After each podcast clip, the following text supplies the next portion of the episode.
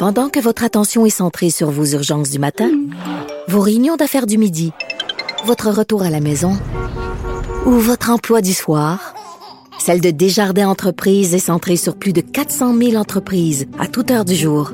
Grâce à notre connaissance des secteurs d'activité et à notre accompagnement spécialisé, nous aidons les entrepreneurs à relever chaque défi pour qu'ils puissent rester centrés sur ce qui compte, le développement de leur entreprise. Alors oui, 890 nouveaux cas aujourd'hui. Il faut retourner, Alex, euh, quelque part en fin octobre, début novembre pour voir des chiffres comme ça. On vient, on vient des chiffres qu'on n'avait pas vus depuis un trimestre presque. Oui, ben la première fois depuis le début du mois de novembre qu'on rapporte moins de 1000 cas donc au Québec. Euh, il y a juste 8 personnes de plus d'hospitalisés, euh, 8 personnes de moins en contrepartie aux soins intensifs, 32 décès toujours à déplorer aujourd'hui. Euh, donc c'est sûr que c'est une situation là, le lundi on se méfie toujours hein, parce que Lundi, mardi, lundi, mardi, on a des chiffres qui sont un peu un reflet de fin de semaine. Généralement, un peu moins de tests, mais quand même, la baisse est si significative qu'on peut pas, euh, on peut pas faire autre chose qu'y voir une, quand même une bonne, une bonne indication de ce qui euh, s'en vient. Euh, aussi, par, je regardais les régions, tout ce qui est vraiment vers l'est du Québec, même la capitale nationale, Chaudière-Appalaches, Saguenay-Lac-Saint-Jean, les chiffres sont tous soit en baisse, en forte baisse. Donc vraiment, il y a un mouvement généralisé dans l'est du Québec là, qui s'en va dans la bonne euh, dans la bonne direction. Euh, bilan en Ontario, lui? Ouais, ben c'est un peu plus lourd quand même là, en Ontario. Là, il y a une centaine de cas de plus par rapport à hier. Le 1969 nouveaux cas de COVID. Euh, c'est sûr que ça continue à augmenter, mais légèrement. On dit que ça reste dans une certaine moyenne. Il y a 36 décès supplémentaires là. Euh, tout ça, ça fait que depuis hier, d'ailleurs, on a passé la barre des 20 000 décès au Canada dans son ensemble. Puis euh, t'en tout à l'heure un tout petit peu à LCN, là, mais euh, quand tu as reçu le ministre Jean-Yves Duclos, lui, il était pas... Euh, il est pas allé de même morte tout de même avec le Québec, comparativement à l'Ontario pour l'application de la quarantaine. L'extrait dont Paul Larocque euh, parlait tout à l'heure, où il remet la faute sur le gouvernement du, du Québec, je pense que tu l'as, hein, tu oui, sorti. On, ben, on peut l'écouter d'ailleurs à ce sujet.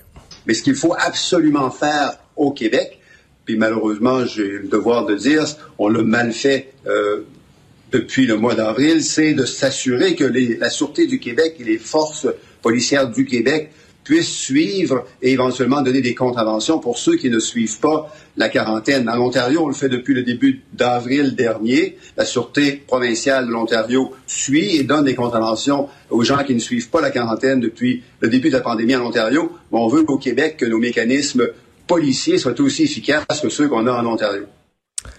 Ah voilà, comparaison Québec-Ontario. Ben oui, c'est une autre étape tout de même là dans cette espèce d'échange hein, qui se fait entre le, les gouvernements fédéraux et provinciaux, là, surtout du Québec depuis un petit bout, là, à savoir c'est la responsabilité de qui, qui devrait s'en occuper.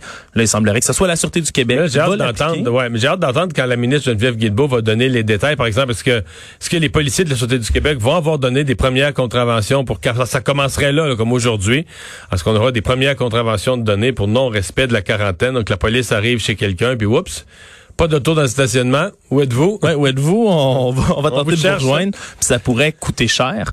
Puis d'ailleurs, ben, il y a beaucoup de gens hein, qui ont quand même été pris. Oui, parce que là, pour toutes les autres euh, contraventions, on a le bilan. Oui, mais c'est on est à 1084 contraventions entre le 25 et le 31 janvier, donc dans la dernière semaine. Six de moins seulement que l'autre semaine d'avant. Donc c'est une moyenne qui persiste, ça a pas augmenté. Euh, mais ça, diminue pas vraiment non plus. Non, il y a toujours autant de gens qui prennent le risque, malgré qu'ils voient aux nouvelles le nombre de contraventions qui se donnent. Ça, fait trois semaines consécutives, puis les, le prix des amendes Mario n'a pas baissé. C'est toujours 1550 dollars pour les amendes, puis encore plus si on est prêt à récidiver. On a pas que je me dis, parce que quand même, les, les, nombres sont quand même assez élevés. Je me dis, il va finir par en avoir que c'est leur deuxième puis leur troisième fois dans, dans le lot, là, à 1000, 1000, 2000 par semaine. Oui, puis malheureusement, c'est pas mentionné. Puis c'est, c'est, un chiffre que j'aimerais beaucoup avoir là, sous les yeux. Parce qu'on se demande, il y en avait beaucoup qui avaient, ben, beaucoup, quelques-uns qui avaient dit qu'ils récidiveraient là, publiquement. Qui respecteraient rien. Qui respecteraient rien. Euh, à voir s'ils ont fini par cette année de recevoir des amendes de plus en plus élevées. Mais quoi qu'il en soit, là, ça, ça reste quand même ça reste quand même stable, ce chiffre-là de gens qui se font prendre donc euh, à circuler entre 20 heures du soir et 5 heures du matin de manière euh, illégitime. On a eu une forte montée du nombre de cas tout de suite après les fêtes. On avait eu un sondage léger qui avait, où les gens avaient avoué à, aux sondeurs qu'ils avaient eu des contacts, des rassemblements durant le temps des fêtes. Et là, il y a l'Institut national de santé publique qui a confirmation du même phénomène. Il y a eu beaucoup de gens qui se sont vus durant le temps des fêtes. Oui, ils viennent de publier une étude sur les contacts sociaux des Québécois. Il faut dire, depuis le début de la pandémie, euh, l'Institut national de santé publique qui interroge 500 Québécois chaque mois sur leurs habitudes, sur leurs contacts sociaux. Donc, c'est pas une nouvelle étude, c'est une nouvelle étude, mais c'est dans la poursuite de celle qui se faisait déjà. Ils considèrent qu'un contact social, là, pour le bien de l'étude, c'est une, une distance de moins de 2 mètres. Et pour la période des fêtes, entre le 22 décembre et le 1er janvier, c'est 41 des répondants qui ont admis avoir eu des contacts euh, en recevant des visiteurs, en allant chez quelqu'un d'autre, etc. Par contre, euh, il y a une proportion importante de ces gens-là qui, qui étaient des gens seuls parmi les gens sondés, donc qui avaient, le, droit, selon les mesures gouvernementales, de se rendre dans des bulles familiales. On dit que c'est à peu près la moitié de ces personnes-là qui ont eu euh, qui ont eu seulement un contact. Puis on parle pas des grands rassemblements, règle générale au moins. Euh, c'est le bilan positif de tout ça. Ah, moi, je pense qu'il y a eu beaucoup, tu sais, quand on dit les gens ont triché, il y a eu beaucoup moins de gros parties. Les gens en ont fait beaucoup, beaucoup moins que la normale. Mais il y a énormément de gens qui ont dit qu'ils ont fait quand même des rassemblements, certains rassemblements. Puis comme la COVID est très contagieuse, ça prend pas... Tu sais, si tout le monde avait fait des gros parties, c'est 17 000 cas qu'on aurait eu. Là. On n'aurait pas monté de 1000 à 3000, on aurait monté de, de, 1000 à 17 000. Mais tu sais, avec l'école, avec les milieux de travail, on, on, était déjà avant les fêtes à 1500 cas. Ben, il faut juste qu'un petit peu de gens fassent des rassemblements. C'est pas long, ça prend vraiment pas grand-chose multiplié par euh, par deux. Disons que ça aurait pu être pire s'il y avait eu des... En fait, ça aurait été pire s'il y avait eu des grands rassemblements de famille, des grands parties de famille comme on les voyait.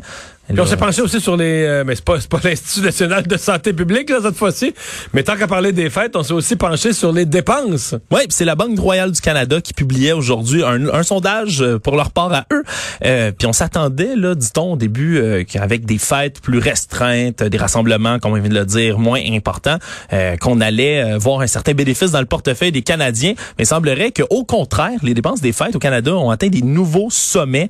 on dit qu'il y a eu 700 les foyers les gens ont dépensé en moyenne 735 dollars. C'est le montant le plus élevé depuis euh, que justement la Banque Royale s'intéresse à tout ça. Sait quel poste de dépense, est-ce qu'ils ont vérifié ça, quel poste de dépense a explosé? Parce que par la force des choses, il y a des postes qui ont diminué. Là. Des fois, on allait beaucoup plus au restaurant dans le temps des fêtes. Euh, les gens voyageaient durant le temps des fêtes. Les gens invitaient de la visite, ça fait un gros souper.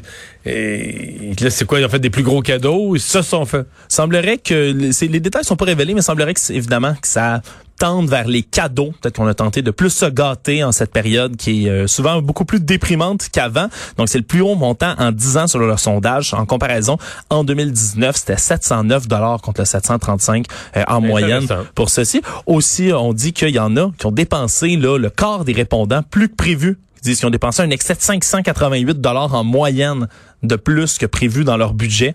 Donc, euh, des gens qui semblent s'être gâtés, justement, là, en ce temps des fêtes incertains. Une nouvelle qui en a fait sursauter plusieurs au cours des dernières minutes. Euh, on revient sur l'histoire du policier agressé, désarmé euh, la semaine passée. ben aujourd'hui, l'accusé s'est présenté devant le tribunal et on a appris quelque chose. Oui, parce qu'il a comparu là, midi, vers midi brièvement en visioconférence. l'accusé de longue de 31 ans, Mamadi Farah Camara, qui n'a pas d'antécédent judiciaire, mais qui a fait... Parce qu'on avait dit, on avait dit la semaine passée, connu des milieux policiers ça avait sorti dans différents reportages. Ça semble pas être euh, avéré là, comme non, non. Il semblerait vraiment pas avoir d'antécédents judiciaires, jamais fait affaire avec la justice avant. Euh, mais il a fait une déclaration surprenante parce que au début on voulait retenir la date de mercredi pour euh, pour faire la suite des procédures pour comparaître.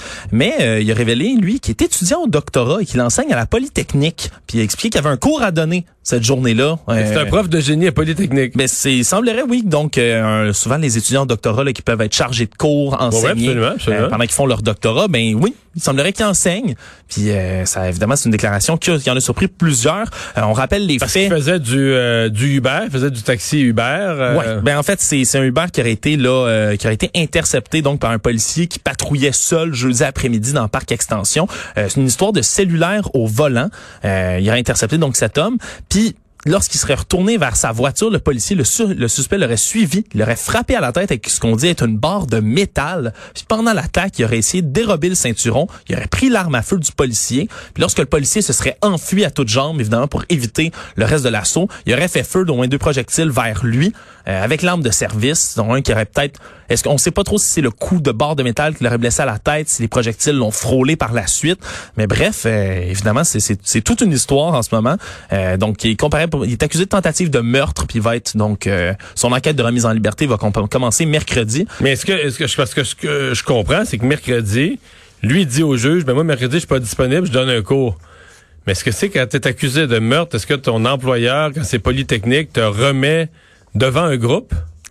Je sais pas. Parce que Polytechnique, est-ce que Polytechnique s'est rendu compte du fait? Sûrement, son nom a quand même circulé. Oui, ça circule depuis euh, depuis donc l'après-midi. À voir la réaction de la Polytechnique. Là. Sûrement que ça ne tardera pas dans ce dossier-là, mais c'est certain que c'est une drôle d'histoire là qui va euh, qui va continuer de, de, de faire surprendre. Là. Il y a d'autres sources qui disent même qu'il aurait fait, euh, c'est l'accusé, le Mamadi Farah Camara, un appel au 911 lui-même en prétendant être. Ça, j'avais entendu ça. Ouais, en prétendant être un témoin de l'agression. Euh, on aurait parlé alors qu'il était lui-même l'agresseur Euh, c'est lui-même l'agresseur supposé.